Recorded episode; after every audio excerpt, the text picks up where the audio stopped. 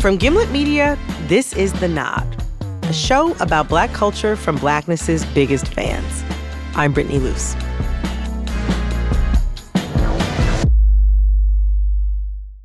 So here we are in week three of our summer podcast club. All month long, we're revisiting some of our favorite episodes, the ones that had our group chats blowing up and our inboxes full we have a feeling they get your group chats going too. And that's why we have the Summer Podcast Club. Think of it like a book club, but for podcasts. And we've put together a guide for how to form your own club. Basically, you just get together some people you like, listen to an episode, and talk about it. To download our handy guide and learn how to get free Nod swag, check out the nod.show slash podcast club. That's the nod.show slash podcast club. So, one of the most talked about episodes we did this year was our show about romance novels. Part of that episode was an interview with the author that got me into romance in the first place New York Times bestselling author Jasmine Guillory. Jasmine's just released her third book, so be sure to stick around for an update from her at the end. But first, here is the episode that started it all, aptly titled, What's Wrong with a Little Romance?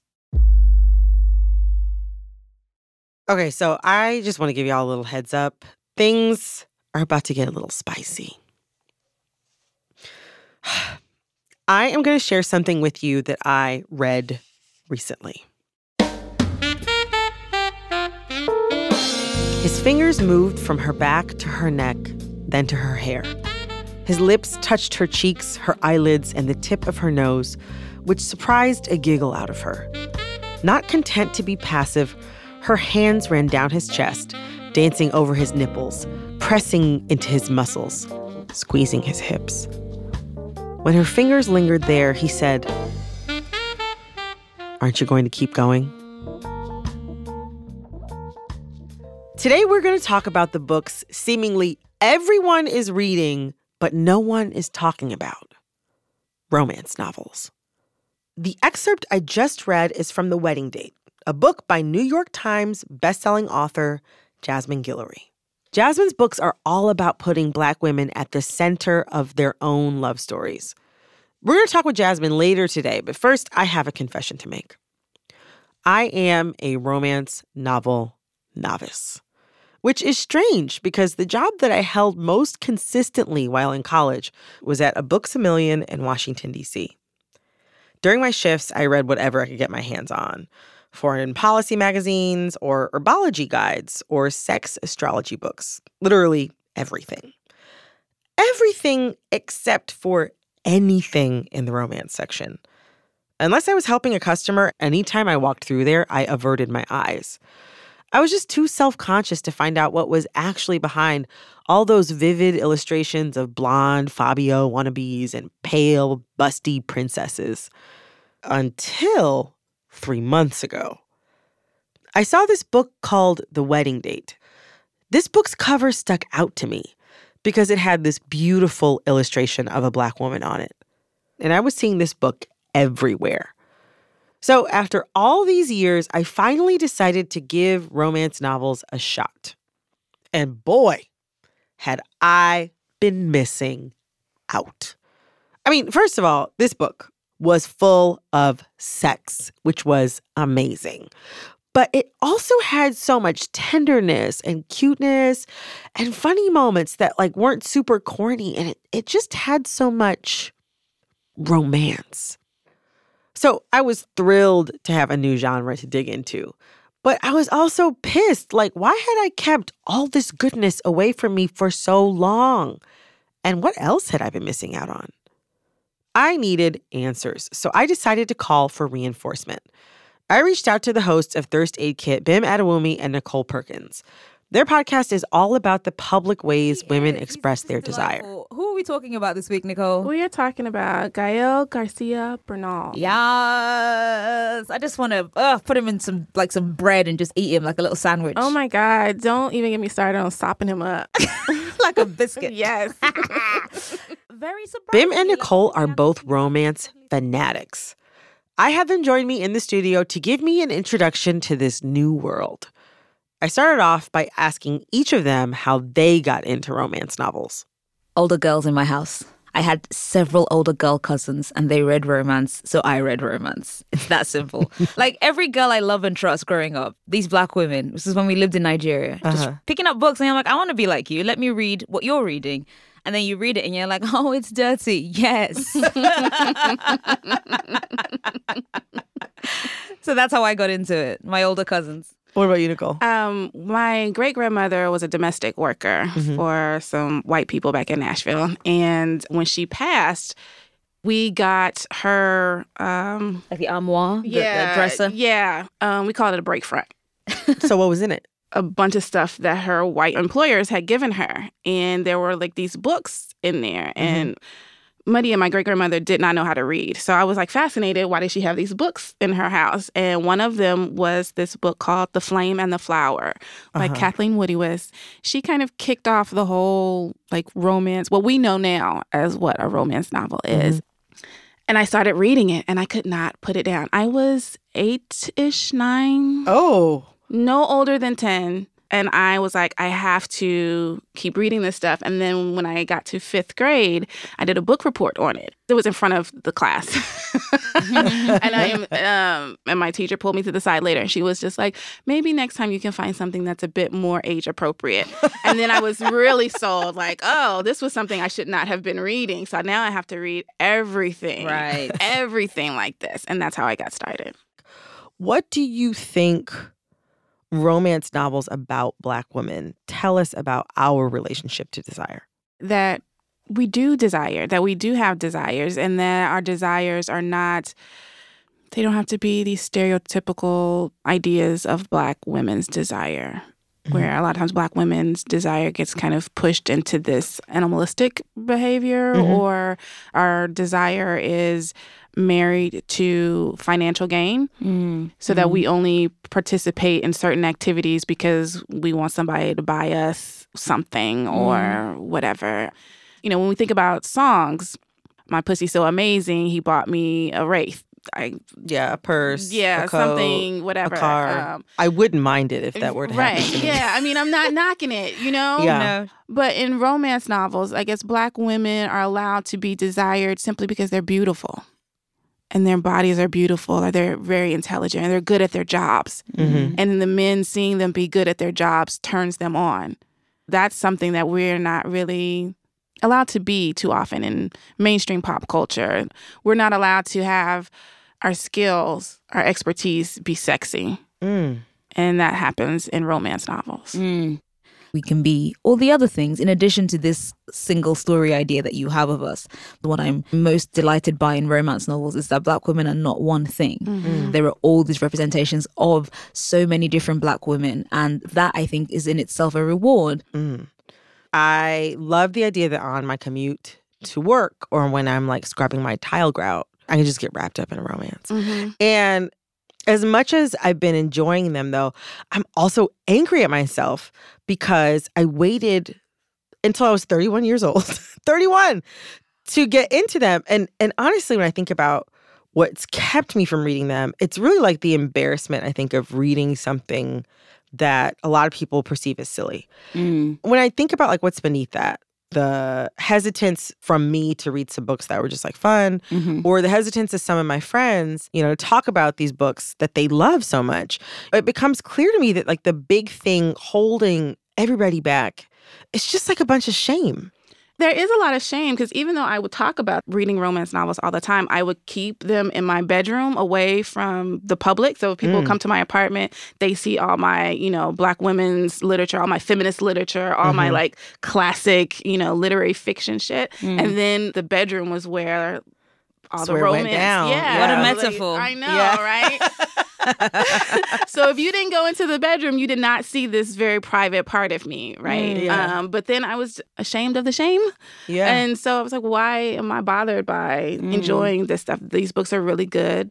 There's this bias. If women do something, it must be bad, Mm. right? So Yeah. if women are writing these books that glorify love and make them feel good, that must mean it's not well written, Mm. it's too popular. It lacks literary might or heft. Yes. Mm. That it it must be frivolous, it must be stupid, it must be something less than, you know, literature.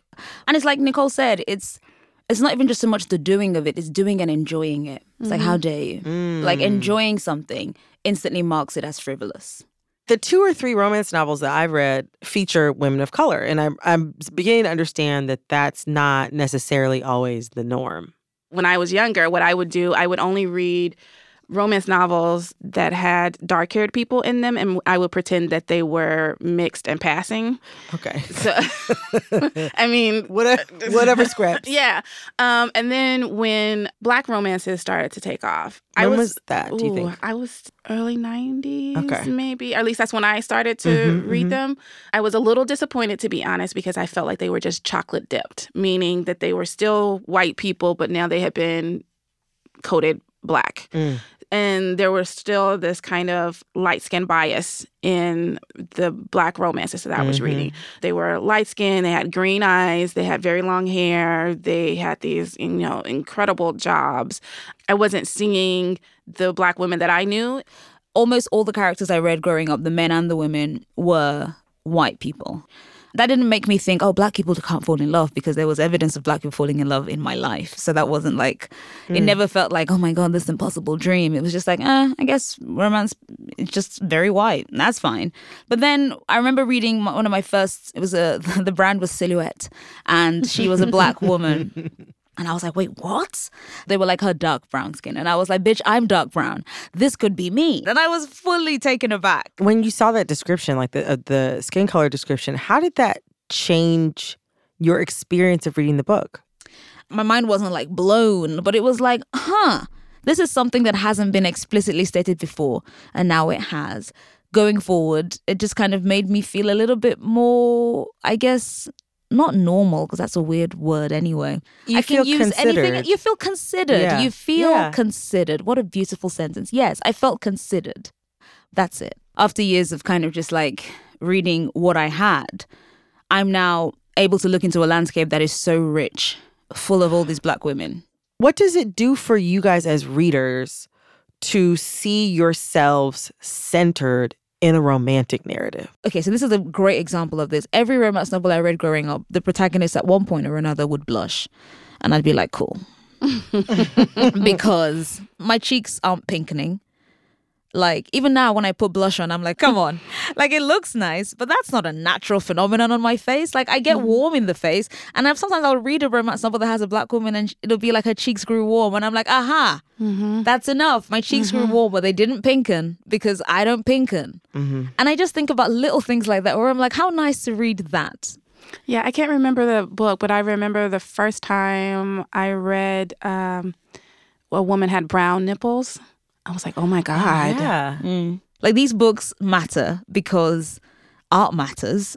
On a fundamental level, it is absolutely changing something in myself and in other people. I want to see myself as clearly as I see everybody else. I want people to see me as clearly as they see themselves. That really Yeah. is it.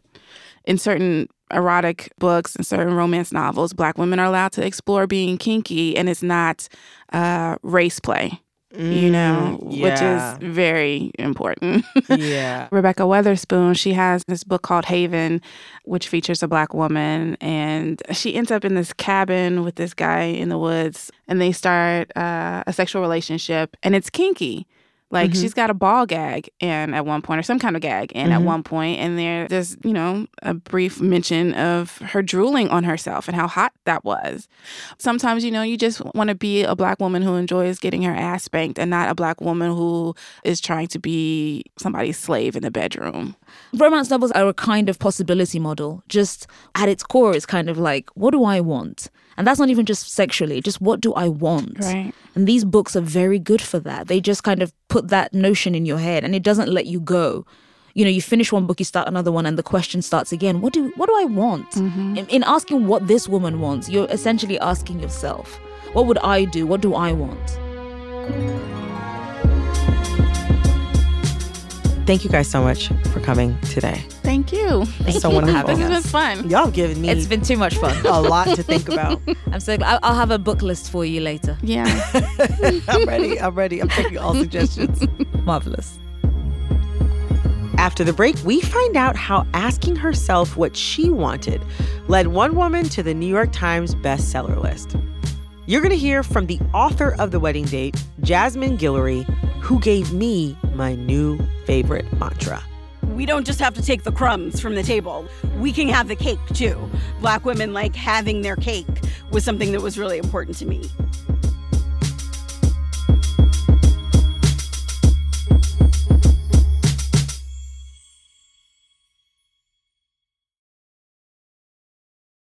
So, I mentioned in the first half of the show how the very first romance novel I read was The Wedding Date by Jasmine Guillory. Let me be clear I stand for this book. So, here's the gist.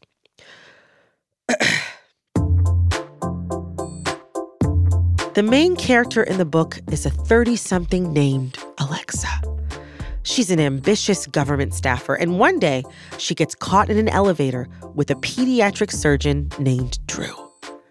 Drew, of course, has washboard abs and desperately needs a date to his ex girlfriend's wedding that weekend.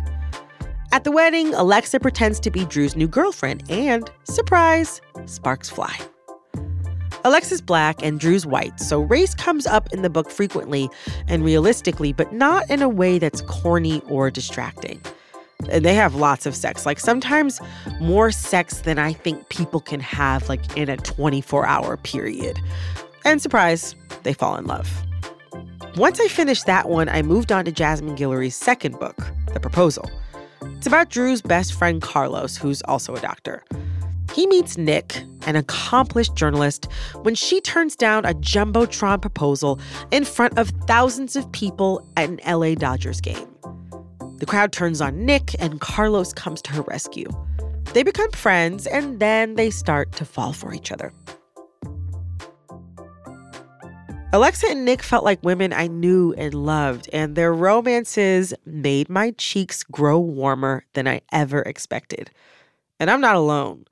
The proposal is a New York Times bestseller, and Jasmine's got a third book, The Wedding Party, set to come out this summer. Reading Jasmine's books made me feel seen. I mean, that was the reason I decided to give the whole genre a shot. And while I'll have to wait until the summer to read her next book, I recently got the chance to talk to Jasmine and find out why she creates these narratives that make me and so many other Black women feel acknowledged. My name is Jasmine Guillory, and I write romance novels. I'm so glad you do. I have to tell you, I have to tell you. First of all, our editor, she had already read both of your books, the first two. And then she had mentioned it to me before, and I'd seen like word of the wedding date around, and I was like, I want to read this book. And then I basically like have infected the rest of our team. Our production team is mostly women, and uh, all of us either have read or are reading your books. So this is a big, That's so awesome. Thank you so much. I'm wondering, are you a fan of romance novels? Oh, absolutely. I love them. I remember I went to summer camp when I was like 12 or 13, uh-huh. and my roommate brought a bunch of romance novels. And so I was reading her books, and I was like, what are these? They're amazing. but I hadn't, I didn't really become a dedicated romance reader until about six or seven years ago. Mm. I had a big health crisis and I started I was like reading some other books, and then a friend of mine suggested some romance to me, and I started reading them, and I was like, this is exactly what I want in my life right now. I didn't want fiction to be stressful for me. Mm. I wanted to be able to go into a book knowing that I wasn't going to be upset at the end. Mm. That year, I think I read maybe two to 300 romance novels. Two to 300? Yeah. Yeah, you were busy. I was I was underemployed at the time. um, but there were a few nights where like I would get in the bathtub with a book, read the whole thing on my Kindle, finish it, see that there was another book in the series and then just immediately download it and start reading again. the life. Yeah. right. Yes. But that really ignited my love of romance novels. I was thinking like these books are so fun to read, but I don't think I would be good at writing one. Wait, why did you think that? Well, I think because when I first started reading them, I was reading a lot of historical romance. Mm-hmm. But because I was a history major and because I am a lawyer by trade, I know that I would just be too detailed and specific if I tried to do historical fiction and would like want to have footnotes and everything. But then I started reading some contemporary books and I was like, oh, I, I might be able to I might be able to try this. and so that's when I started getting the ideas for the wedding date. That's really amazing to go from being like, I am going to sit down and I'm going to do this. And then now here we are at the beginning of 2019. And you're like, you know what I'm saying? Like buzz, like just buzz everywhere around for like your first two books. And then also, I, I will say from, you know, my lips to your ear, a lot of people are waiting on the third book. Well, well, so is my editor. It's due tomorrow. So fingers crossed that everyone likes it. I'm a little nervous about the third one. I mean, I'm nervous about all of them, honestly. I think that's the plight really? of the writer. Like every book, I'm like, oh no, everyone's going to hate this one. So I hope no one hates this one. I, I'm pretty sure, I feel like it would be really hard. Like something that was really appealing to me about the wedding date is that I could see from the illustration on the cover that there was this black woman with natural hair. It wasn't like she was this like super light skinned woman with like very loosely curled hair. And I felt like I was like reading a book about a black woman who like was, I believe Katt Williams says black at a distance. How do you choose your covers? I wanted it to be a signal to other black women like, this is a book about you. Pick this book up and read it. I've heard other writers say, I wrote this book about a black person, and then they put a white person on the cover.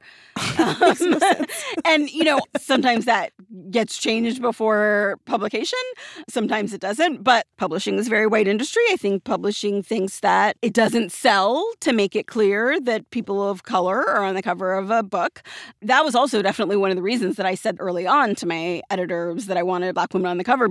I had no idea if it would sell well or not. That was well before my book came out, but Mhm. but that was important enough for me that I didn't care. One of the biggest reasons why I was interested in your book is because it was clearly about a black woman and it wasn't like I didn't get the sense that it was cheesy and I felt like it was happening like in in like a like a time and in a place that felt familiar to me. Like I want to read about something that I could see like Regina Hall or Gabrielle Union doing. But I, I felt like I was having a difficult time finding contemporary romance novels with black female protagonists. Like why do you think that was? To a certain extent, I think it's because publishing didn't think people would read them. And I think it's not just publishing. I think that there's this idea out in like the greater media world that the stories to tell about black women are the sad stories, the stories of struggle, the stories of mm-hmm. pain. And this is not to say that those difficult stories don't happen. We all know that they do, but there's a lot of joy in being a black woman for me. Like there's a lot of celebration in that. And Mhm. I wanted to tell stories about that. I wanted to tell stories about Black women succeeding and thriving and finding love. That was what I really wanted to read for myself, and that's what I wanted to put out into the world. After you first published The Wedding Date, first romance novel, straight out the gate, what was it like to get feedback from readers? So, my editor is a woman of color, but she's not black. My agent is white. The majority of the people at my publishing house are white. Mhm. And so I got a lot of feedback from them. But like once the book was out in the world, I started hearing from all of these black women, and it was amazing. they loved seeing a black woman in a book thriving or, Mm. you know, being good at her job or being in a powerful professional job Mhm. and then also having a happy ending. Why do you think you've had such a strong positive reaction to the book from Black women readers? You know, one of the things that I love about Black women is that we are really great at complimenting ourselves and each other. You know, when I'm out there in the world and like my hair looks good, stranger strange black women will say like your hair looks good today, girl, and I love that. um, there's never a time where I wear good lipstick in public that a black woman does not tell me that she likes my lipstick. black women really enjoy seeing black women succeed. So I think that that's one reason that my books have resonated with black women is that we love cheering for our home team, right? Like that's our home team. Go girl. So you have two books that feature interracial relationships. Alexa and Nick are both black, but Drew is a white guy and Carlos is Latino. And they talk about race. Like the characters talk about race with each other, with their friends. They they're thinking about it. Your books aren't about race, but race is just kind of like present and not like necessarily a feature. You know, I just wanted their like world and their conversations about race to feel like the world that I live in. Mm-hmm. You know, people talk about like having a national conversation about race. Like we have a national conversation about race every single day. I mean, I think about race as part of my daily life. Walking into a store, if someone looks at me weird, or walking into a party, am I going to be on, the only black person here? Like the moment in the in the wedding date when when Drew invites Alexa to this wedding and she has to ask him like, "Am I going to be the only black person at the wedding?" Like that's such a real moment. Right. That's a real moment, but it's a paragraph and then it moves on. Like Alexa's used to being the only black person in some places because I feel like that's real to many professional black women. Often you're the only black person somewhere. Mm-hmm. You kind of like note it and then move on. And that's what I wanted race to feel like is like it's a constant thing in your daily life, but it's not it's not overpowering. And also, too, I feel like interracial relationships in like movies and television is like a white person and a person of color. And in the proposal, you had Nick, this black woman, with this Latino man, Carlos. And it was like cool to sort of see them have these conversations that were about race, but weren't about white people all the time. About race, but not about racism. Exactly. Exactly. Yeah. It's like there's lots of stuff to talk about about race that isn't about like other people being racist. Like that's not all of what race is. And there are also conversations that like that people of color will have with each other that have nothing to do with white people at all. Yeah, right. If you can imagine it. but still but still can have to do with differences that they have between each other and I thought that that was I thought that that was really well done. I was like, "Oh, I was like this is like I'm like what if this was a movie? like like is there any way that I could like watch this on television every week?"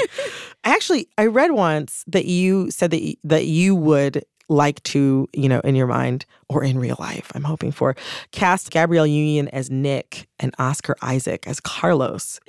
yeah, that would be a great cast. I would love it. The streets are asking. We're clamoring. Okay, we're clamoring over here. I don't know who I have to talk to. From your lips to God's ears. Seriously. But um I want to talk about some of like the more intimate aspects of of your books. I've seen some really good writing about this done before by a friend of the show, Hannah Giorgis, at The Atlantic, talking about like how you write consent into your books. It felt like almost like a way of you building trust between the characters in in the scenes.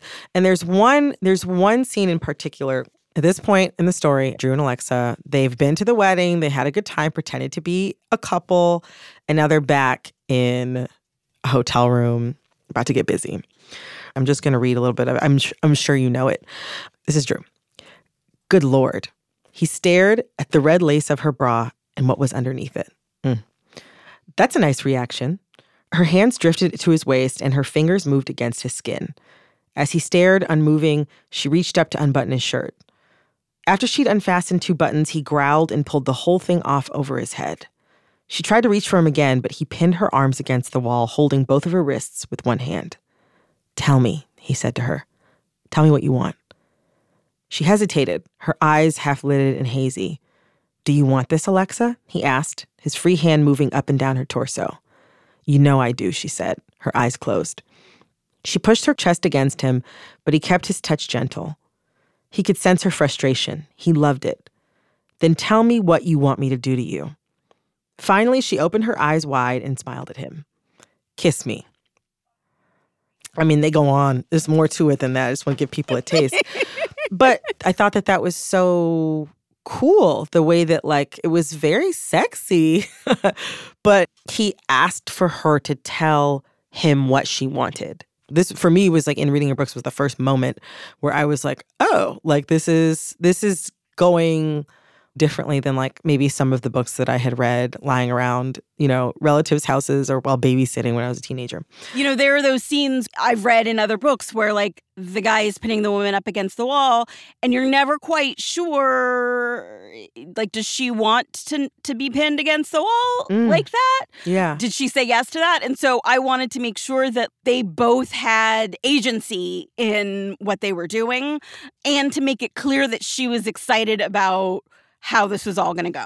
I feel like, you know, when people talk about consent, sometimes it's like, oh, do you have to like ask if you could kiss someone before every time you do? Like that mm-hmm. would take the fun out of it. Like, I, I feel like that scene was pretty fun, and he's not really specifically asking if he can kiss her, right? Yeah, like, yeah. There, there's a lot that you can do with that. How do you think that changes the experience for the reader? I think it sort of makes the reader feel all in in mm. everything that the characters are doing. They feel like, oh, both sides are excited about that. Okay, let's go. I also think you do a really good job in those scenes of like writing from Alexa and Nick's point of view and really like having them articulate their desire. So much of the media that a lot of black women consume we're getting a lot of these messages sometimes literally sometimes subliminally about what we are allowed to express or allowed to say or allowed to ask for really sort of like having our desire policed if it's acknowledged at all. Can you talk to me some about about what it's like to have these black women openly desiring and being desired in this way in your books? Yeah, I think both Alexa and Nick have kind of difficulty articulating exactly what they want in the bedroom and in a relationship. And I feel like that also rings true for me for other Black women I know. I feel like there's a lot out there in the world that's sort of like, you know, it's hard for Black women to find relationships, it's hard to get married. So mm-hmm. if you find someone, you got to hold on no matter who what they do to you. Mm. And so I what I really wanted was to have a woman being treated well by the person that they're dating and to both understand that and kind of feel like that's weird which again happens um, to black women but also like kind of recognize that we don't just have to take the crumbs from the table. We can have the cake too. Mm. And to have black women having their cake was something that was really important to me. Even even when in their mind they're like except that I'm just usually used to the crumbs. So how yeah. do I do that? I just don't want us to limit ourselves, right? I want us to feel like, no, I can I can do better. Like I can shoot for the stars. I can get a job that I love. I can find someone who treats me well. I can treat myself well if I'm not dating anyone at all. I want us to not feel like we are stuck in situations because other people tell us we should be grateful for what we have. Mm. I could not have put that better myself. Thank you. That idea of crumbs and the cake, something I spent a lot of time thinking about in my 20s, especially, especially when I was like younger, was like not being so afraid to want something or to desire something, like not being so afraid that I wouldn't get it, that I wouldn't allow myself to openly want something. Writing these books where you have Nick and Alexa going through these journeys, you know, you're in their heads, you're creating their world, you're writing their voices. How has that changed your relationship to sort of expressing your own desires? It's definitely made me think about that a lot more.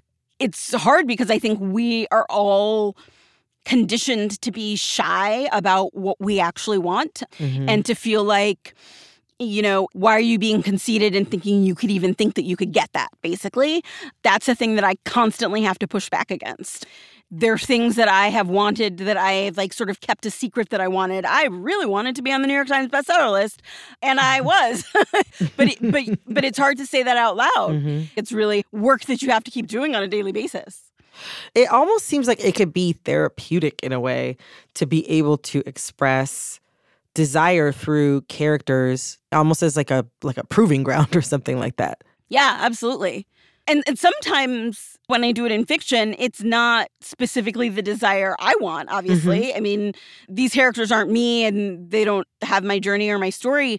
But sometimes writing about people thinking about what they want and asking for what they want makes me think harder about what I want and how I would ask for it. What type of impact do you want your books to have? I want people to like just go out and try to get what they want, read my books, and then like find that cute doctor. Apply for that job that you may not think that you may be able to get. Sure, why not? And also read more romance novels. Some of my favorite things that I've seen like on social media is like black women on the beach on vacation reading my book. That's the mm. ideal. Go to the beach, take more beach vacations. Read romance novels while you're on the beach. Jasmine, thank you so much for talking with us today. Thank you so much for having me. This has been wonderful. Coming up after the break, I catch up with Jasmine and see just how well she's been taking her own advice.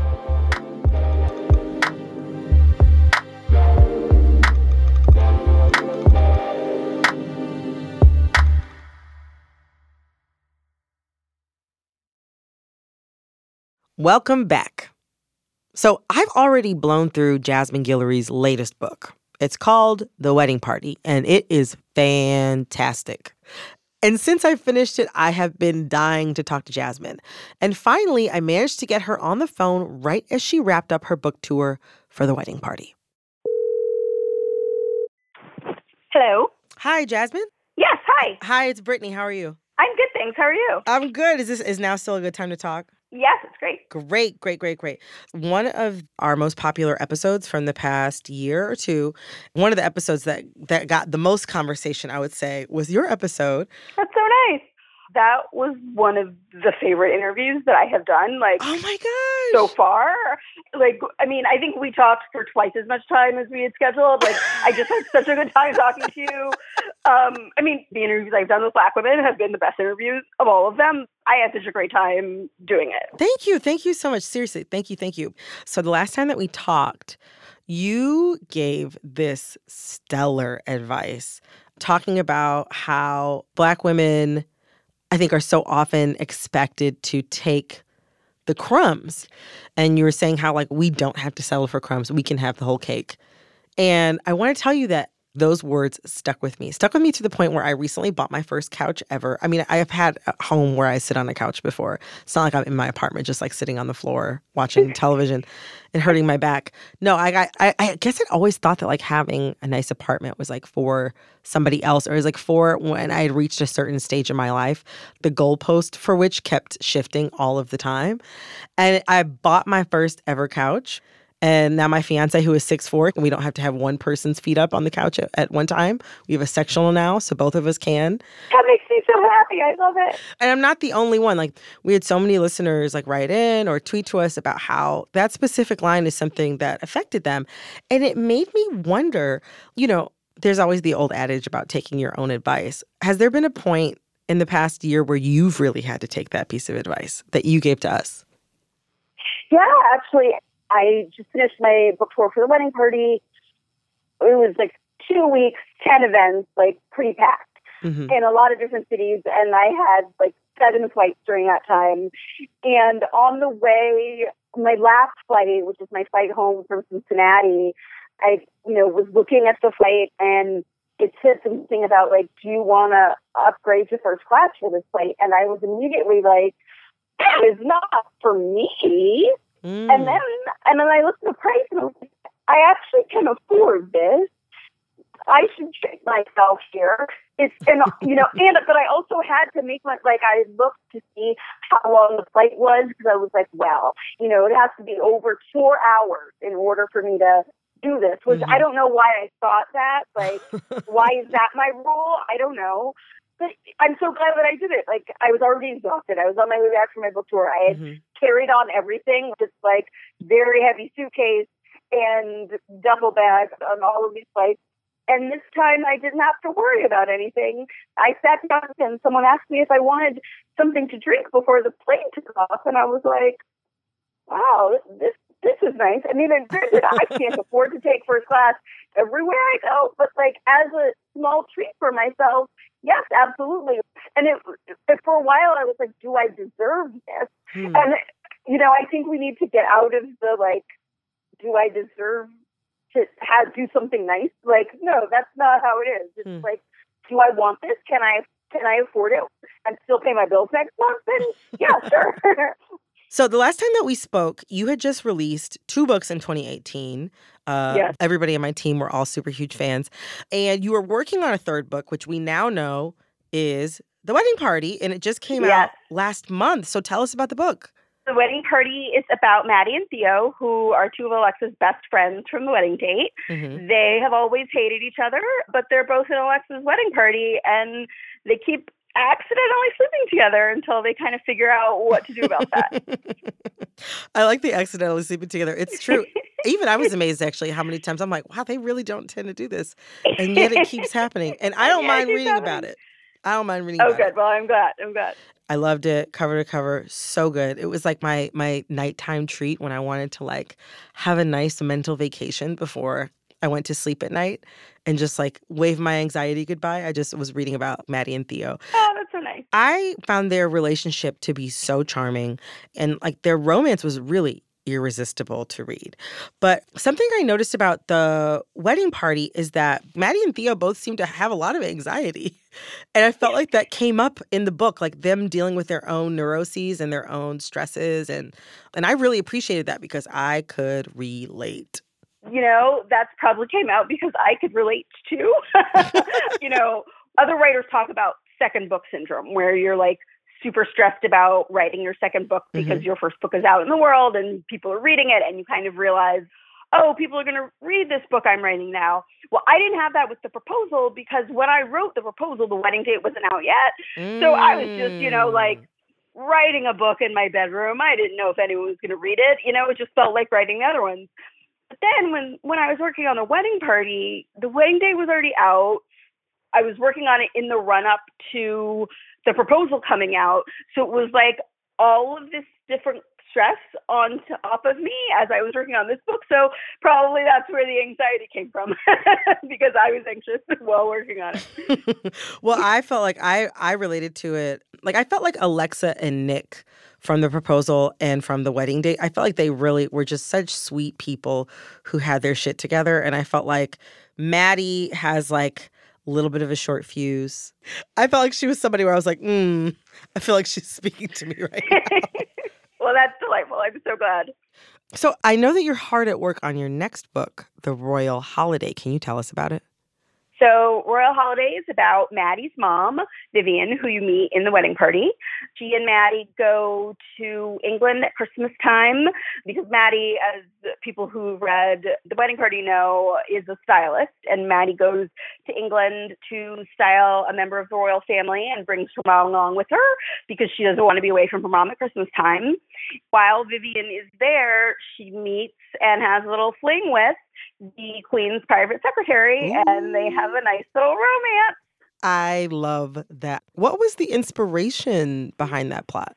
Um, so the inspiration was a friend's tweet uh-huh. Last year, right around October, there was a news story that the Queen had invited Meghan Markle's mom to Christmas with the royal family. Oh my gosh. And my friend Margaret tweeted, I need a romance about Meghan Markle's mom falling in love with someone who works for the Queen. That's responded amazing. as I responded as a joke. I volunteer as tribute but I was like seriously joking. I had too many other things going on. Uh-huh. I was I was not planning to do that. But so many people kept responding to it that I emailed my agent and I was like, um, so there was this tweet. what do we think about this? And my agent was like, oh, I like this idea. Let me talk to your editor. And my editor was like, I am in. Let's do this. so that that's where the idea and you know i was basically like a week out from sending a draft of the wedding party to my editor when I ha- when I saw that tweet. So I had already had Vivian in the book. I had already actually had ideas about writing a story for her, oh. but I didn't know if anyone would want a book about a black woman in their 50s like finding romance. Mm. That's why I checked my with my agent first because I was like, I, I, are people going to want this? I don't know. And the reception has been so excited about it that I, that like I've been thrilled that people, yes, do want books about Black women in their fifties. That is going to be amazing. And additionally, I just want to say that to me, it just screams Angela Bassett vehicle. Oh, right? That would be amazing. Oh, I love it. Oh my God. Angela Bassett could play the mother, and then like Meghan Markle could play herself. that would be incredible.